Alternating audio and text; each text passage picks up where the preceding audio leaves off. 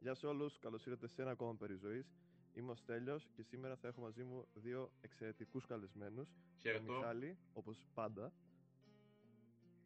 Και το Χρήστο Βαλεκάρδα, μεταπτυχιακό κοινωνιολόγο. Καλώς ήρθατε Χρήστο. Γεια σε όλους, καλώς σας βρήκα. Ευχαριστώ πολύ για την ευκαιρία και το βήμα. Να μην ευχαριστείς, ήταν, ε, είναι χαρά μας να σε έχουμε στο podcast, γιατί ειλικρινά πιστεύω ότι θα έχεις, θα έχεις να, να μιλήσεις για πάρα πολλά πράγματα. Η αλήθεια είναι ότι δυστυχώς έχω να μιλήσω για πάρα πολλά πράγματα. Έχουμε να πούμε Δυστυχώς. πάρα πολλά. Και λέω δυστυχώς, λέω δυστυχώς γιατί ε, η κοινωνιολογία μ, αποκτά έναν ε, κριτικό χαρακτήρα, ε, με γιώτα κριτικό, και μ, αυτό σημαίνει ότι πολλά, έχουμε πολλά θέματα ως κοινωνία να λύσουμε. Ε, να πούμε ότι το, το γενικότερο κόνσεπτ στο σημερινό επεισόδιο θα είναι η πολιτική ορθότητα ε, το 2020 και η σημερινή νέα ομιλία, η οποία αναπτύσσεται συνεχώς. Οπότε ας αρχίσουμε με σένα Μιχάλη, όταν ακούς πολιτική ορθότητα Ε, Τι το σου πρώτο ήρθε στο πράγμα μυαλό, που το μου πρώτο έρχεται στο πράγμα; μυαλό είναι ουσιαστικά να μην προσβάλλεις ε, τον άλλον. Δηλαδή να ε, υπάρχει η κατάλληλη ελευθερία λόγου, τόσο ώστε να μην προσβάλλεις τον άλλον. Μμμ.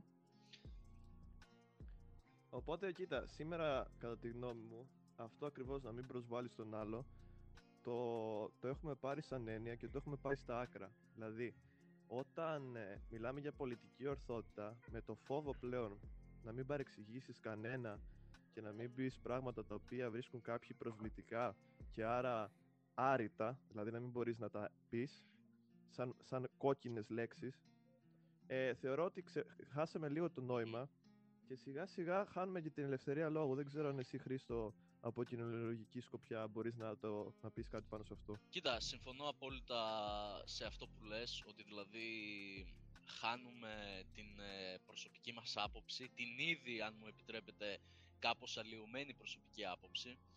Ε, Μμμ. Θέλω να πω αρχικά ότι πρέπει να καταλάβει ο κόσμος ότι υπάρχει μια πολύ λεπτή γραμμή ανάμεσα στο δεν προσβάλλω τον άλλον για χαρακτηριστικά Ναι. τα οποία αυτός δεν είναι ε, υπεύθυνος και δεν προσβάλλω Ναι. τον άλλον ε, για χαρακτηριστικά τα οποία είναι επίκτητα από αυτόν. Θέλω να πω ότι, θέλω να Ακριβώς. πω ότι, ότι φυσικά δεν είναι ε, αρεστό σε κανέναν να προσβάλλουμε τον άλλον. Παράδειγμα, δεν θα προσβάλλω έναν άνθρωπο επειδή είναι κοντός ή πάρα πολύ ψηλός ή γιατί έχει κόκκινα μαλλιά ή γιατί έχει παραπάνω κιλά. Φυσικά δεν θα προσβάλλω τον άλλον επειδή και κοινωνικά δεν έχει κάποια χαρακτηριστικά τα οποία είναι παρόμοια με τα δικά μου. Δηλαδή δεν θα κάτσω να προσβάλλω τον άλλον επειδή δεν έχουμε την ίδια πολιτική πεποίθηση ή την ίδια σεξουαλική προτίμηση κτλ. Αυτό το οποιο Μμμ. θεωρώ εγώ ότι έχει ξεφύγει από τον έλεγχο, κάτι που ξεκίνησε ας πούμε πε- όπως πάντα από την Αμερική. Ε, αυτό Μμμ. που έχει ξεφύγει λοιπόν από τον ε, δικό μας έλεγχο είναι ότι πλέον Οκ, ναι μεν, δεν θέλω να προσβάλλω τον άλλον για τα επίκτητα κοινωνικά του χαρακτηριστικά, αλλά με την πολιτική ορθότητα τη- το- τη σήμερον ημέρα δεν μας επιτρέπεται και να μιλάμε για αυτά. Ακριβώς και αυτό είναι, είναι ένα θέμα που εγώ το βλέπω στα πανεπιστήμια ειδικά από φοιτητές και από διδάσκοντες, συγκεκριμένους διδάσκοντες που είναι συνήθως σε συγκεκριμένες πολιτικές ομάδες κιόλας οι οποίοι προωθούν αυτό το, το νέο λεξιλόγιο ή κατά τη γνώμη μου άμα θες το νέο ε, μη λεξιλόγιο δηλαδή το, τη, τη νέα απαγόρευση Πολύ λέξεων σωστά. και πλέον χα- χάνουμε το νόημα κυριολεκτικά όπως είπα πριν γιατί όταν φτάνεις και λέξεις ας πούμε όπως όπως ας πούμε δεν ξέρω μια λέξη που μου ήρθε στο μυαλό είναι επειδή το είπες πριν η λέξη χοντρός πλέον δεν θα λέγεσαι χοντρός θα λέγεσαι φαρδί Ναι. Παχύσαρκος. ή θα λέγεσαι extra Ναι. large δηλαδή Ναι. πλέον Ναι. ο, δεν είναι τόσο το παχύσαρκος δηλαδή πλέον δεν θα τα λες τα πράγματα όπως είναι και θα, θα τα λες δια της πλαγής φοβόμενος μη θίξεις εγωισμούς. Δηλαδή και πλέον όταν πας να θίξεις εγωισμούς σου μπαίνει η ταμπέλα του ρατσιστή. Λοιπόν, που ρατσιστής, άμα πάμε από τη λέξη ράτσα, δεν έχει καμία σχέση με όλα αυτά που λέμε εμείς σήμερα ρατσιστικά. Δεν είναι ρατσιστικό να λες κάποια πράγματα όπως είναι, επειδή πλέον συγκεκριμένες πολιτικές ομάδες προωθούν Ε, συγκεκριμένο να πω κι εγώ κάτι πάνω σε αυτό.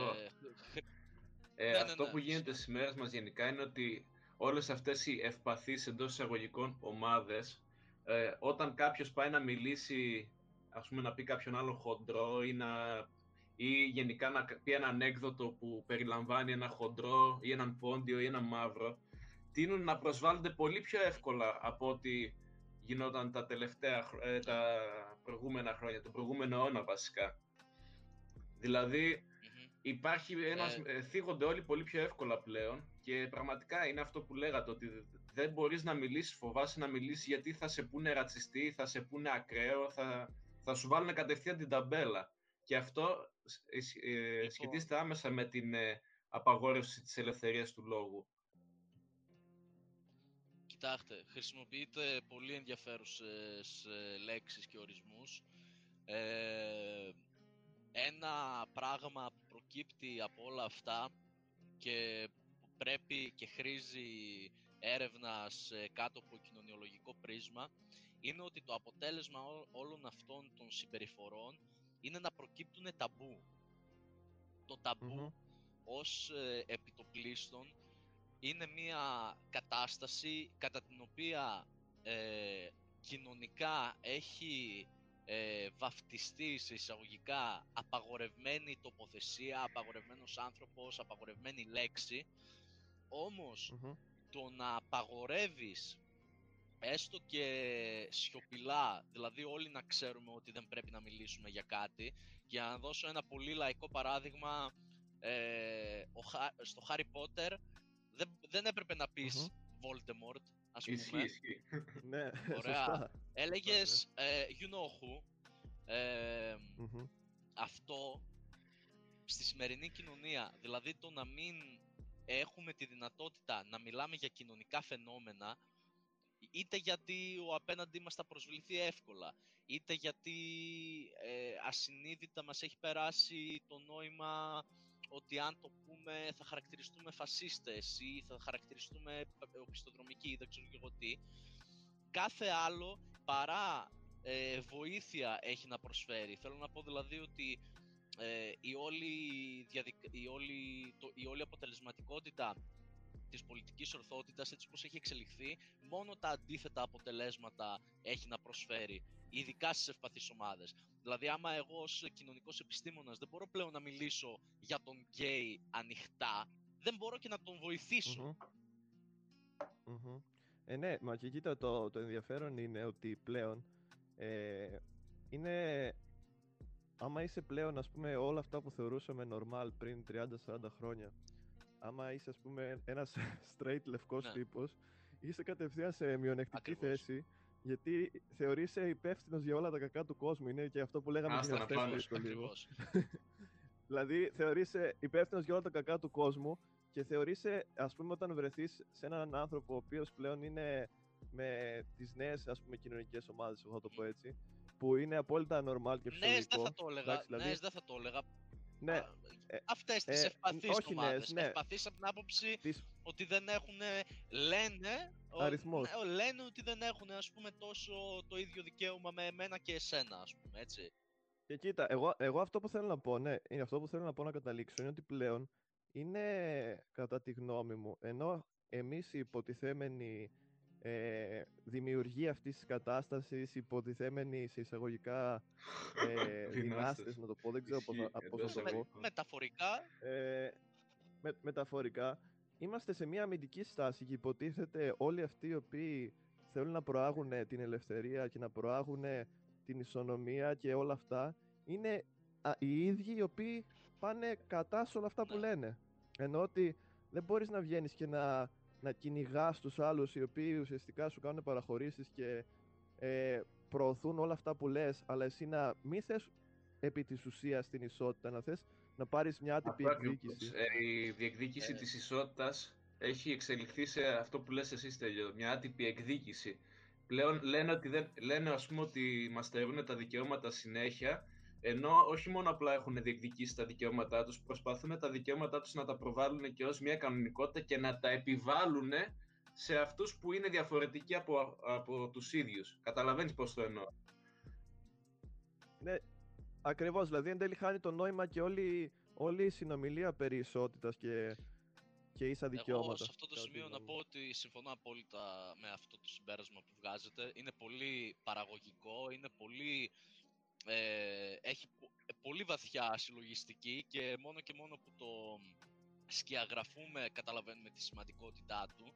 Ε, ε ναι, δεν μπορείς να το πάρεις έτσι ελαφρώς καθόλου αυτό το και τουλάχιστον υπό, την, ε, υπό τη δική μου βλέψη ε, καταλή, ε, μπαίνουμε στην οδό σιγά σιγά για να κατανοήσουμε την ε, πολιτική παραπολιτική. Ε, γιατί το ίδιο πράγμα που ισχύει με την ε, ισότητα στα κοινωνικά χαρακτηριστικά, παράδειγμα εθνικότητα, χρώμα, σεξουαλικές προτιμήσεις κτλ. γίνεται το ίδιο και εντός πολιτικών πολιτικών δραστηριοτήτων κτλ. Αυτό βέβαια είναι ένα άλλο θέμα. Θα, συζητήσουμε, Ωστόσο... συζητήσουμε σε, σε, σε ναι. επόμενο... Μελλοντικά, μελλοντικά ε, ωστόσο το ενδιαφέρον, Χρήστο, να σου κάνω την ερώτηση αυτή συγκεκριμένα. Ε, εσύ είσαι ένας άνθρωπος ο οποίος από τότε που σε ξέρω είσαι πολύ εκφραστικός, δεν φοβάσαι να πεις την άποψή σου. Οπότε, ε, εχθές, ας πούμε, όταν μιλήσαμε λίγο σχετικά με το σημερινό επεισόδιο, ε, σου είπα, αυτό που μου αρέσει εσένα είναι ότι πάντα έλεγε την άποψή σου και δεν φοβόσουν τις συνέπειες. Και είναι και κάτι που θέλω μετά να το σχολιάσει και αυτός ο ναι. Εσένα, πώς, πώς λειτουργεί μέχρι τώρα, ας πούμε, όλη αυτή η διαδικασία όταν κάθε φορά λες άποψη η οποία δεν πάει με τα νερά, δεν είναι συμβατική. Τι, τι είναι, ποιες είναι οι αντιδράσεις σου που λαμβάνεις; Λοιπόν, ε, η δική μου στάση απέναντι σε αυτήν την πολιτική ορθότητα, σε εισαγωγικά ειδικά το ορθότητα, γιατί η ορθότητα παραπέμπει σε μένα και σε μια ορθολογικότητα η οποία η πολιτική ορθότητα στερείται. Ε, Παραμένω όπως ακριβώς με ήξερες και πριν από χρόνια όταν είχαμε πρωτογνωριστεί στο Πανεπιστήμιο της Κρήτης. Δηλαδή δεν έχω πρόβλημα να εκφράσω την άποψή μου και να χρησιμοποιήσω λέξεις όπως γκέι, όπως μαύρος. Έχω πάρα πολλούς φίλους γκέι, πάρα πολλούς φίλους μαύρους και με τους συγκεκριμένους, επειδή είναι επιλογή μου ποια άτομα βάζω στο κοινωνικό μου κύκλο, ε, είναι τα οποία και οι ίδιοι θεωρούν ότι το θέμα της πολιτικής ορθότητας είναι μια καταπίεση, είναι μια καταπίεση, είναι μια μηχανή παραγωγής ταμπού στη σημερινη κοινωνία.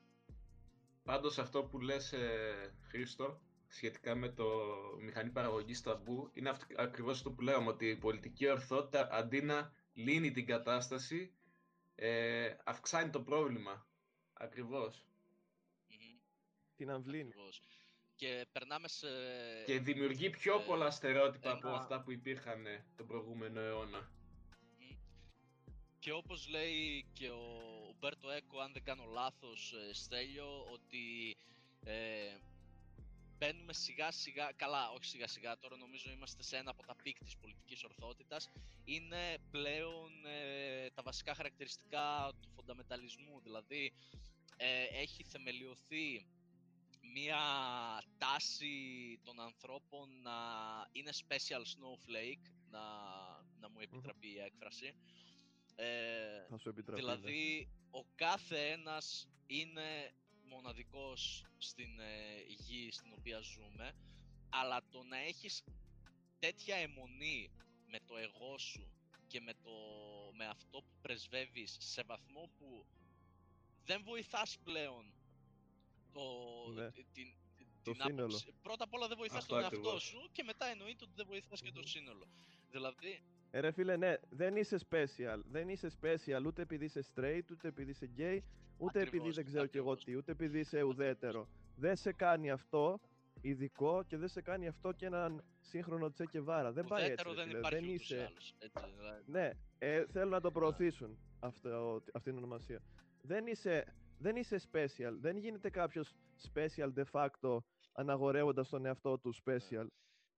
Δεν γίνεται να βγω εγώ αύριο να πω «Α, είμαι ο Στέλιος, είμαι special» επειδή ας πούμε η μύτη μου είναι έτσι. Δεν πάει έτσι, Ακριβώς. κατάλαβες. Και για να σου απαντήσω και κάτι ακόμα ο- στην ερώτησή σου για το πώς αντιμετωπίζω την πολιτική ορθότητα, να σου πω ότι ε, τα, τα άτομα αυτά, ε, τα οποία είτε gay, είτε straight, είτε λευκός, ε, είτε μαύρος, το πώς απαντάω εγώ απέναντι σε τέτοιες ε, ε, συζητήσεις, είναι ότι είμαι αντιηλίθιος και αντιδίκαιος. Δεν είμαι αντι, ε, αντι-gay, δεν είμαι ομοφοβικός, δεν είμαι ρατσιστής, είμαι αντιηλίθιος.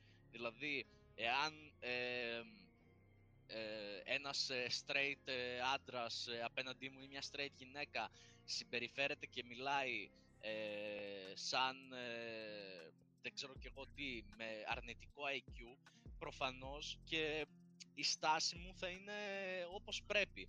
Δεν θα πω «Α, είναι straight, Μμμ. οπότε θα είμαι πιο ελαστικός». Ή «Α, είναι gay, οπότε Μμμ. θα είμαι πιο αυστηρός».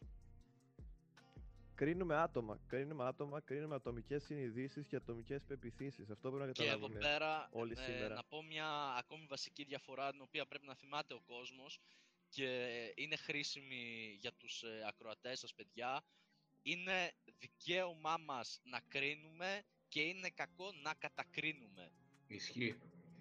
Μμμ. Είναι πάρα πολύ κακό να κατακρίνεις, α- γιατί ουσιαστικά περνάς στο επόμενο στάδιο, η κρίση, όταν κρίνεις κάποιον, ε, προσπαθείς να βγάλεις μια λύση. Δηλαδή, κρίνεις συνήθως κάποιον για να βελτιώσει τα κακό κείμενά του. Εκτός κι αν είσαι κάποιος περίεργος, ο οποίος είναι το χόμπι του να κρίνει ανθρώπους και να ασχολείται με άλλους. Όταν μπαίνεις στη διαδικασία να κρίνεις, πρώτα απ' όλα να κρίνεις αυτά που πιστεύεις και τα πιστεύω σου, και όταν σου ζητηθεί να κρίνεις άλλους. Όταν σου ζητηθεί ας πούμε ε, από ένα φίλο σου θέλω, ο- θέλει την κρίση σου για να βελτιωθεί, να δει άμα κάτι που, που κάνεις είναι καλό ή άμα κάτι που έγραψες Κοίτα. στέκει. Εγώ θέλω πάνω σε αυτό και Ναι, ναι.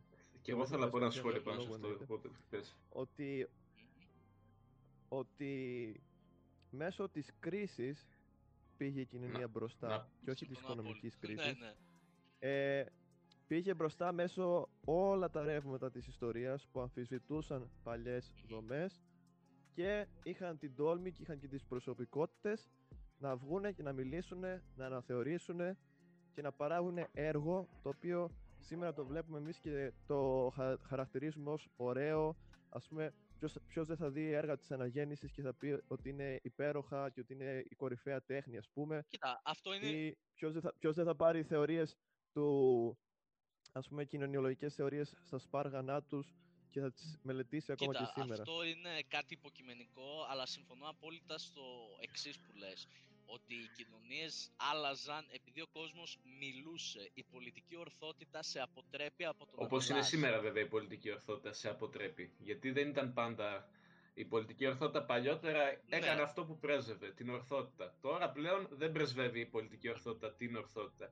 Και θέλω να συμπληρώσω αυτό που έλεγε και ο Στέλιος, ε, ότι μέσα από τη γόνιμη κριτική υπάρχει και η αυτοβελτίωση τόσο στο ατομικό όσο και στο κοινωνικό επίπεδο. Και επίσης σωστά. ε, η γόνιμη κριτική είναι και στοιχείο της δημοκρατίας από την Αθηναϊκή περίοδο. Δηλαδή είναι δικαίωμα του κάθε ανθρώπου Ναι. να κρίνει τον άλλον, αλλά η- όταν η κριτική αυτή είναι γόνιμη, τότε το μόνο που μπορεί να... Ε, τότε θα προκύψουν καλά πράγματα, γιατί μέσα από τη γόνιμη κριτική θα μπορούμε να δούμε ποια είναι τα κακό κείμενα, όπως είπες και εσύ Στέλιο, ε, και πώς θα μπορούμε να βελτιωθούμε. Σχετίζεται και με την αυτοβελτίωση, όπως το έχουμε συζητήσει πολλές φορές. Αυτό θέλω να συμπληρώσω εγώ. Και Μμμ. θέλω να πω σε αυτό το Καλό σημείο point. κάτι ε, επίσης ε, πάνω σε αυτά που λέτε, στα οποία συμφωνώ απόλυτα. Ε, αν και δεν είναι αναγκαστικό να συμφωνούμε έτσι, δηλαδή και να διαφωνούσα Ναι, ισχύει. δεν, Ε, όχι. ο- ε, η, η παραγωγική συνομιλία ε, δεν σημαίνει πάντα συμφωνία. Τυχαίνει να συμφωνώ. Θέλω να πω ε, στους ακροατές, θέλω να πω στα άτομα που μας ακούνε, θέλω να το μοιραστώ και μαζί σας, ότι ένα πολύ σημαντικό χαρακτηριστικό της γόνιμης κριτικής είναι η προδιάθεση με την οποία εσύ κρίνεις, είτε σου έχει ζητηθεί είτε όχι, είναι η προδιάθεση με την οποία κρίνεις τον άλλον. Δηλαδή, Ακριβώς, αν εγώ σε ακριβώς. κρίνω με μια προδιάθεση ότι ε, θέλω να σου πω κάτι το οποίο πιστεύω ότι θα σε βοηθήσει σαν άνθρωπο, θέλω να σου πω, εντάξει, εν μέρει ότι εγώ μπορεί να διαφωνώ σε αυτό, αλλά ε, υπάρχει η πιθανότητα και να κάνω εγώ λάθος και να έχεις εσύ σωστά, απλό, απλά θέλω να το συζητήσουμε περισσότερο. Αυτό είναι ο ορισμός της γόνιμης κριτικής. Αν θέλεις να κάνεις κριτική επειδή θεωρείς ότι είναι in να κράζεις ε, χωρίς επιχειρήματα ή το να κράζεις για να ανεβάσεις print screen στο Instagram και να πάρεις τα likes, αυτό σε καθιστά λίγο πιο χαζό τις πέτρες. Ακριβώς, είναι, ναι, έτσι είναι. Εμένα μου άρεσε και η λέξη που είπες, η λέξη προδιάθεση. Ισχύει, ισχύει. Δηλαδή, Μμμ. η, η, η διάθεση να κρίνεις κάποιον πριν καν το γνωρίσεις, πριν καν το μιλήσεις. Δηλαδή, Ακριβώς. α, ας πούμε, εγώ βλέπω τον Μιχάλη, ξέρω εγώ, μπορεί να ξέρω ότι ο Μιχάλης είναι ιστορικός, ότι του αρέσει το γυμναστήριο, παράδειγμα, να το πω έτσι, Ναι. και ότι είναι ένας τύπος που του αρέσουν οι γυναίκες. Κατευθείαν δηλαδή τον κρίνω με αυτά τα τρία και Ναι. στο μυαλό μου σχηματίζω μια περσόνα για τον Μιχάλη η οποία ρε φίλε μπορεί να είναι, μπορεί να είναι ας πούμε 5% αυτός ο άνθρωπος. Δηλαδή το άλλο το 95% να το σβήνω κατευθείαν από, τη- από το μυαλό μου ας πούμε να μην βλέπω Ναι. ότι είναι ιστορικός, ότι κάνει το ένα, ότι κάνει το άλλο. Ε, να μην και βλέπεις να τον το- Μιχάλη, να βλέπεις μόνο τις Ναι. κοινωνικές του ταυτότητες. Ακριβώς και αυτό είναι, σχετίζεται με αυτό που είπες, με, που είπες πριν με τα Γι' ταμπού. αυτό Ότι πλέον Μμμ. παίρνουμε την εικόνα, την κάνουμε ταμπού και την κάνουμε καθολική. Επίσης θέλω να συμπληρώσω αυτό που λες, αυτό προωθείται και πολύ από τα social media, δηλαδή ε, όταν ας πούμε προβάλλεις στο Instagram συγκεκριμένες πτυχές του εαυτού σου, έχει και ο άλλος την προδιάθεση να σε κρίνει σαν τις πτυχές που εσύ θες να αποκαλύψεις, αλλά το θέμα είναι ότι αυτές οι πτυχές που αποκαλύπτεις δίνουν καμιά φορά λάθος εικόνα για το ποιος είσαι. Καλά, αυτό το έχω πάθει πάρα πολλές φορές, ρε φίλε. Ένας που δεν με ξέρει, Ναι. βλέπει το Instagram μου και πάντα μου λέει, είναι σε φάση. Ε, εσύ ξέρω εγώ δι- τρία πράγματα, ας πούμε. Συνήθως μου λένε ε, fuckboy, Ναι. ε, κα, κάγκουρας ε, Ναι. Και, μετά, και κάτι παρόμοιο. Δεν ξέρω, το τρίπτυχο συμπληρώνει Ναι, ναι, κάπως ναι. έτσι. Ναι, Αλλά ναι, ναι. είναι, Είναι- τελείως Είναι λάθος αυτή η πράγματα, το- επιφανειακή ε, όψη που έχουμε πλέον. Ακριβώς. Δεν καθόμαστε Η- να συζητήσουμε με τα άτομα που είμαστε γύρω μας, ούτε καθόμαστε. Μιχάλη είπες, στην, ε, είπες στη μαγική λέξη, η Αυτό ακριβώς. επιφανειακή ε, οπ- οπτική. Ε, επειδή, μ, όπως ε, βλέπετε και όπως τα καταλάβουν και οι ακροατές, οι συζητήσεις ε, ξεδιπλώνονται σε αστραπιαία ταχύτητα, δηλαδή αμέσως αμέσως ε, μπορούμε να μιλήσουμε για την ε, παραπολιτική και την α- αναποτελεσματικότητα της ε, πολιτικής. Έχουμε να μιλήσουμε για την, επιφανειακό, για την επιφανειακή οπτική, έχουμε να μιλήσουμε για τα social media. Τα, τα θέματα ξεδιπλώνονται ε, πάρα πολύ γρήγορα στο τραπέζι. Ε, ναι, γι' αυτό, γι' αυτό είναι και το, το. Είπα στην αρχή είναι το κεντρικό θέμα η Ακριβώς, πολιτική ορθότητα. Έτσι, ακριβώς. το αφήσαμε Ε, ε, πάντα έτσι. μμμ. Ωστόσο, Χρήστο, εσύ ε, από τις εμπειρίες σου, γιατί τώρα μιλάμε για social media και τέτοια, ε, πώς βλέπεις, ας πούμε, πες ότι γνωρίζεις μια γυναίκα, ωραία. Πώς βλέπεις ότι αυτή που σε έχει γνωρίσει από τα social media αντιλαμβάνεται την περσόνα του Χρήστου, ας πούμε, δηλαδή οι πρώτες εντυπώσεις ποιες είναι. Ε, δεν ξέρω αν οφείλει κάπου στο να... σ- ε, Δεν ξέρω αν ωφελεί κάπου στο να απαντήσω πώς βλέπεις συγκεκριμένα το Χρήστο. Θα απαντήσω... Ε, ε, εννοώ, εννοώ δε, απλό το, από το παράδειγμά σου για να Ωραία, βγάλεις θα, ένα θα συμπέρασμα, απαντήσω, όχι, ωραία, όχι ναι, θα συγκεκριμένα εσύ. απαντήσω λοιπόν πιο σφαιρικά.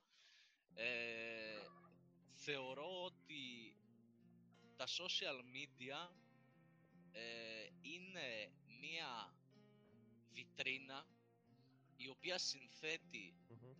το ψηφιδωτό του ηλεκτρονικού μας εαυτού το οποίο αυτό το τελευταίο με ένα καλωδιάκι μπορεί και επηρεάζει τον πραγματικό μας βιολογικό εαυτό ο κάθε επισκέπτης στη, στο ιντερνετικό σου προφίλ παίρνει μία γεύση η οποία πλέον είναι πολύ πιο δυνατή από την ε, πραγματική γεύση οπότε ένα 5% που βγάζεις στα social media έχει τη δυνατότητα να συγκαλύψει το υπόλοιπο 95% προσωπικής ε, και πραγματικής ζωής. Οπότε, όπως ε, σε όλους, έτσι και σε εμένα και σε κάθε άνθρωπο που χρησιμοποιεί τα social media, ε, υπάρχει μία διάδραση μεταξύ υποκειμένων μέσα σε ιντερνετικούς και ηλεκτρονικούς ε, ψηφιδωτούς ε, προσ, ε, ψηφιδωτές προσωπικότητες και βασίζεται στην επιφανειακότητα, βασίζεται σε μία άνευ λόγου ταχύτητας, πρέπει να γνωριστούμε, πρέπει να μου πεις ναι. γρήγορα τι κάνεις, τι σπουδάζεις, να δω, καλύπτεις τα, τα στάνταρ μου, χάνω το χρόνο μου τώρα, θα μπορούσα ναι. να μιλήσω με άλλον. Είναι 3 ακριβώς, 2-3 δισεκατομμύρια χρήστες στο ίντερνετ. Εγώ τώρα δείξε μου, γιατί μιλάω με εσένα. Ε... Ναι, ακριβώς πρέπει τον βάζεις τον άλλο πάντα σε, σε βαθμολογία, σε μια κλίμακα ότι πρέπει να, να δικαιολογήσει και να αιτιολογήσει πόσο βαθμολογία έχει και, και γιατί την έχει και να σου το αποδείξει. Τώρα απαντάω κατά αυτόν τον τρόπο διότι με ρώτησες ας πούμε πώς μια κοπέλα βλέπει ρε παιδί μου το προφίλ σου έτσι. Ε, ναι, έτσι το βλέπει. Και αυτό είναι, είναι πλήρως ναι. σωστό που λες. Δεν διαφωνώ καθόλου. Και οι άντρες ναι, ναι, το ναι, ίδιο πρόσεξε, βλέπουν. Άλλο θέλω να πω. Ότι ε, απαντάω έτσι γιατί σε μία παρένθεση με ρώτησες, ας πούμε, τι ρόλο παίζουν τα social media στο φλερτ και στην ερωτική σχέση, okay. Αντίστοιχα όμως, ναι. ε, το, ε, οι ίδιες εκφάνσεις της ταχύτητας και της ε, προδιάθεσης ε, και της ηλεκτρονικής γεύσης μπορεί να πάρει η επαγγελματική σχέση μέσα στα social media, η φιλική σχέση, η συγγενική σχέση, η εκπαιδευτική σχέση, δηλαδή η διάβρωση συνεχίζεται. Ναι, δεν ναι. μένει μόνο. Ναι, δεν μένει μόνο εννοείται στα τα ερωτικά είναι μόνο ακριβώς, μία έκφραση. Ακριβώς, είναι μία ε, έκφραση. Εγώ πάνω σε αυτό θέλω να πω ότι όλα τα social media είναι ένα μέσο στο οποίο πλέον βάζεις τον εαυτό σου προς πώληση εντός εισαγωγικών και, το, και, και οι αγοραστές είναι οι followers σου ή όλος ο κόσμος με τον οποίο κάνεις interact, αλληλεπιδράσει μέσα μέσω των social media. Λοιπόν, να... Και γι' αυτό είναι επιφανειακό, γι' αυτό είναι επιφανειακό, γιατί ουσιαστικά θες να δείξεις τις καλύτερες εκδοχές του εαυτού σου, χρησιμοποιείς και φίλτρα και προσπαθείς να προωθήσεις ένα μέρος του εαυτού σου που εσύ ο ίδιος δεν πιστεύεις ότι είσαι έτσι, αλλά προσπαθείς να το προωθήσεις να το αναδείξεις και να παραπλανήσεις τον άλλον. Ζούμε στην περίοδο που όλοι προσπαθούν να παραπλανήσουν τους πάντες με, τον, με μια εικόνα του εαυτού τους η οποία είναι εξειδανικευμένη αλλά ταυτόχρονα ψεύτικη. Πολύ σωστά Μιχάλη, πάνω σε αυτό όμως θέλω να πω και κάτι άλλο το οποίο ε, μπορεί και να ξεχνάμε, μπορεί και να, κάποιοι να μην το έχουν συνειδητοποιήσει όταν εγώ θα πάω σε μια συνέντευξη, ας πούμε, για μια δουλειά ή αν θα πάω για καφέ ή δεν ξέρω εγώ πώς φλερτάρουν οι περισσότεροι, εγώ μπορεί να φλερτάρω με διαφορετικό τρόπο, προσωπικά πεχθάνομαι να πηγαίνω για καφέ με κοπέλες. ε, το θεωρούσα, το θεωρούσα πάντα κακό, αλλά γιατί, τέλος πάντων. Σε ένα ρακάδικο ε, τότε. Γιατί, κακό. θα σου πω μια άλλη στιγμή γιατί. Ε, τη στιγμή που εσύ πας για καφέ με μια κοπέλα ή που πας ε, στη συνέντευξη για δουλειά, πάλι αναδεικνύεις και, που, και βάζεις τον εαυτό σου προς πώληση. Ε, περνάς ένα τεστ, περνάς ένα τεστ. Πάλι βάζεις τον εαυτό σου προς πώληση. Πάλι προσπαθείς να αναδείξεις τα χαρακτηριστικά σου. Ποια είναι η διαφορά όμως; Ότι στην πραγματική ζωή, στην, ε, στο real life experience, αυτή έξω, έξω, από το, Matrix. Matrix, αυτή η ανάδειξη μπορεί πολύ εύκολα να, να γίνει κατανοητή από τον άλλον το αν εσύ ψεύδεσαι ή όχι. Εκτός και αν είσαι πολύ καλός ηθοποιός, οκ. Okay. Αλλά ε, αν ε, τα, τα προβλήματα που προκύπτουν εδώ είναι δύο. Ότι ένα, είναι ο άλλος ειλικρινής απέναντί μας. Και δύο, επειδή συμφωνώ με τον Μιχάλη, τις περισσότερες φορές όχι, δεν είναι ειλικρινής mm. απέναντί μας. Ε, βασιζόμαστε στην επιφανειακότητα, βασιζόμαστε στην ε, πλαστή ανάδειξη κάποιων χαρακτηριστικών και δυστυχώς πολλές φορές αν εγώ ας πούμε αναδεικνύω στο Instagram ότι είμαι γυμνασμένος ή αναδεικνύω ότι ε, λύνω πολύ καλά κάποια συγκεκριμένα προβλήματα, δεν ξέρω εγώ τι, πρέπει το ίδιο πράγμα να κουβαλήσω μαζί μου και στον καφέ και, και τα Ναι. λοιπά. Είναι, είναι ακριβώς, είναι σαν ε, ένα σταυρός που κουβαλάς, δηλαδή είναι κάτι το οποίο μετά από λίγο θα σε, ευθύ- ε, θα σε ευθύρει, δεν γίνεται να Θα σε μην σε ευθύρει ευθύρει. γιατί, Η ε, διατήρη- συγγνώμη που διακόπτω, Η διατήρηση αυτής ναι, της περσόνας. γιατί, ε, συγγνώμη που σε διακόπτω, αλλά ε, Όχι, εντάξει. απ- αποβάλλεις πλέον τον πραγματικό σου εαυτό και κουβαλάς χαρακτηριστικά τα οποία δεν είναι η, η φύση σου. Μμμ. Ε, εγώ συμφωνώ σε αυτό που λες και να πω γενικά ότι σε σχέση με αυτό που είπαμε λίγο πριν ο- για την επιφανειακότητα και όλα αυτά ότι πλέον μ' άρεσε πως το είπες πριν ότι ξέρεις κάτι γιατί να μιλήσω με σένα, μπορώ να μιλήσω με μια άλλη, μπορώ να μιλήσω με έναν άλλον και πλέον ειδικά στο Instagram που όπως και να έχει είναι το Instagram γυναικοκρατούμενο σήμερα μη λέμε Δεν μαλακίες ξέρω, δεν το έχω ψάξει Ε, στατιστικά. εσύ είσαι, είσαι newbie στο Καλά, Instagram ναι, ισχύει ακόμα ότι είμαι καινούριος.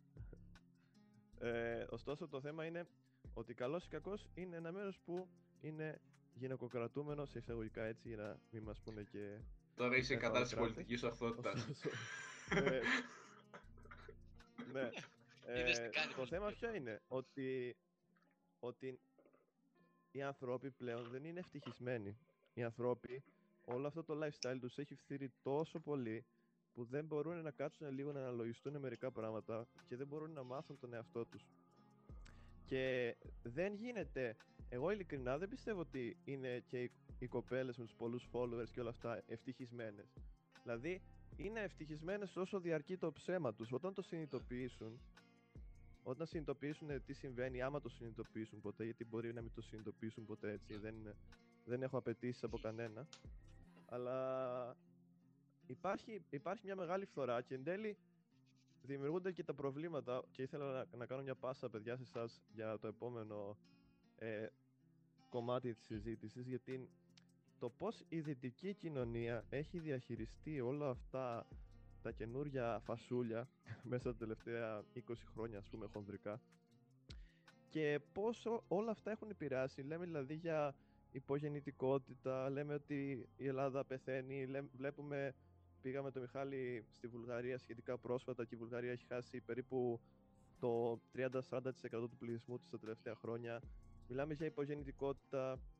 Ε, πόσες, πώς βλέπετε ότι οι νέοι τρόποι προσέγγισης, τα νέα μέσα έχουν αλλάξει τις συνειδήσεις αν- ανδρών και γυναικών και επηρεάζουν και την εξέλιξη της δυτικής κοινωνίας σαν δυτική σηκώνω κοινωνία. πρώτο Σήκωσε στο το χέρι. χέρι, ε, θα το συμπληρώσω κι εγώ μετά. Ευχαριστώ. Για να- Ε, θέλω, επει- θέλω να σχολιάσω κάτι και ε, θα πεις αμέσως εσύ τη γνώμη σου. Δεν θέλω τόσο να πω τη γνώμη μου στην τελευταία ερώτηση του Στέλιου, γιατί η, α- η α- ο σχολιασμός μου νομίζω ότι θα σε ικανοποιήσει. Είναι ότι ανέκαθεν ο άνθρωπος μετά, ε, μετά το, το μηδέν, ας πούμε, μετά Χριστόν, ακόμα και, ακόμα και νωρίτερα, ε, είχε την... ε, ε, είχε το, διέτρεχε τον κίνδυνο να, να διαβρώσει τον εαυτό του, να αλλοιωθεί η προσωπικότητά του και εν τέλει να αποσπαστεί από την ταυτότητά του. Σήμερα και τα τελευταία 300-400 χρόνια το ζούμε από τον καπιταλισμό. Τα media, τα social media δεν θεωρώ ότι είναι ένα νέο καινούριο πρόβλημα ή μη- ή μια νέα καινούρια κατηγορία. Έρχονται απλά να ολοκληρώσουν το πρόβλημα που ονομάζεται καπιταλισμός. Αυτό είναι και βάζω μια άνω Μμμ. τελεία. Μιχάλη, Ε, εσύ. βασικά, αυτό που θέλω να πω πάνω σε αυτό είναι ότι πλέον ε, έχει χαθεί από τις κοινωνίες το αίσθημα της ομαδικότητας και το αίσθημα, ας πούμε, του να νοιάζεις για το πλησίον σου.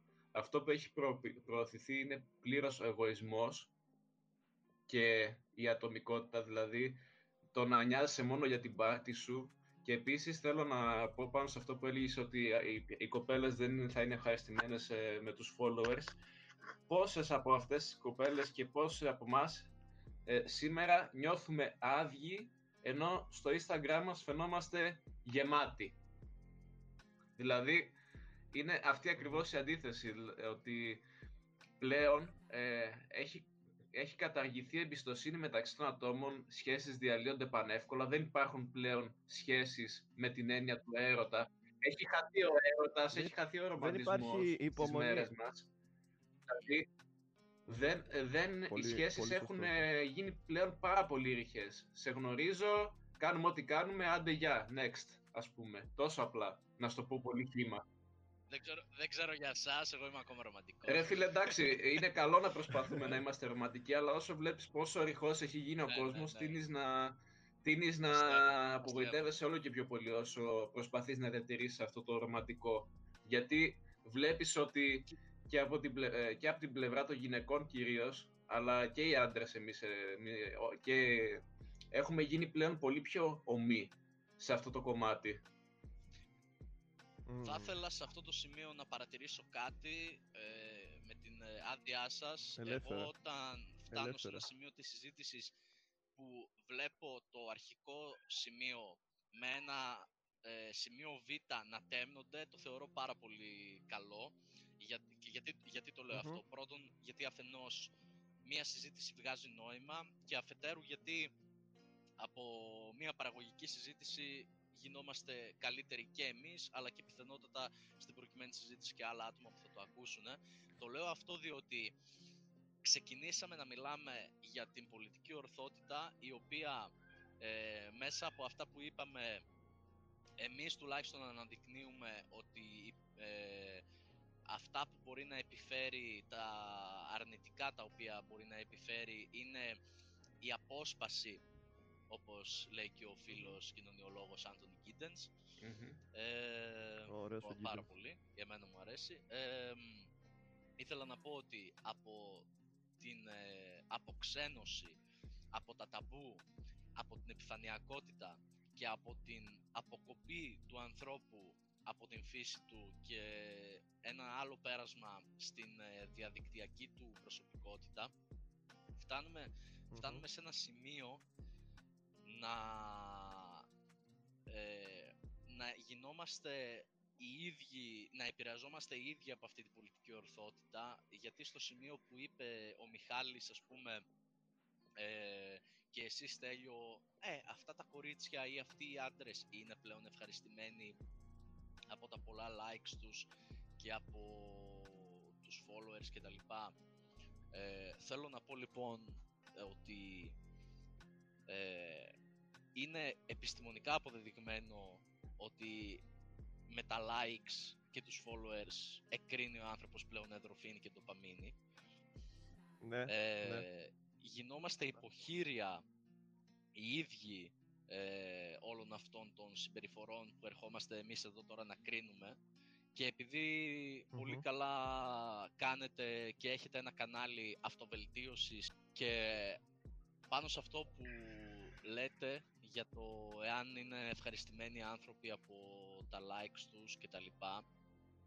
Ε, Νομίζω ότι είναι η ερώτηση η οποία τέμνει το σημείο α της συζήτησής μας με το παραγωγικό σημείο, δηλαδή κάποια από τα συμπεράσματα που μπορούμε να βγάλουμε, ότι η, η όλη η πολιτική ορθότητα δεν, είναι, δεν πρόκειται μόνο να κάνει, να διαβρώσει ε, την ε, κοινωνική επικοινωνία επειδή εγώ δεν μπορώ να πω κάτι, ε, δηλαδή δεν μπορώ να εκφράσω την άποψή μου για τους γκέι, για τους λευκούς, για τους μαύρους, για τους μουσουλμάνους, τους χριστιανούς, αλλά και γιατι πλέον με επηρεάζει σε τέτοιο βαθμό που θέλω και ο διαδικτυακός με αυτός να συμπεριφέρεται το ίδιο, δηλαδή να συμπεριφέρεται ψευδά ε, να είμαι ψεύτικος, να είμαι λάθος. όχι μόνο στην πραγματική μου ζωή, αλλά και στην, ε, διαδικτυακή μου. Να. Μιχάλη, κάτι ναι, ουσιαστικά αυτό που θέλει να πει και ο Χρήστος έτσι όπως το κατάλαβα είναι ότι θέλουμε πλέον να, να δείχνουμε μια εικόνα η οποία να συμφωνεί με την πολιτική ορθότητα και να απομακρυνόμαστε όλο και πιο πολύ από τον πραγματικό μας εαυτό και να τον αντικαθιστούμε από μια κούκλα των social media. Κούκλα εντός εισαγωγικών, πλαστική κούκλα που ναι, ναι. είναι φορτίο των ιδεών της, των σύγχρονων ιδεών, οι οποίες όμως δεν μας αντιπροσωπεύουν και μας φυλακίζουν, γιατί πολύ απλά δεν μπορούμε να πούμε κάποια πράγματα έτσι όπως θέλουμε να τα πούμε. Και αυτό είναι και το μεγάλο όπλο του κοινωνικού νου, όπως λέει και ο Εμίλ Ντρικάιμ, ένας πολύ αγαπημένος κοινωνιολόγος σε μένα.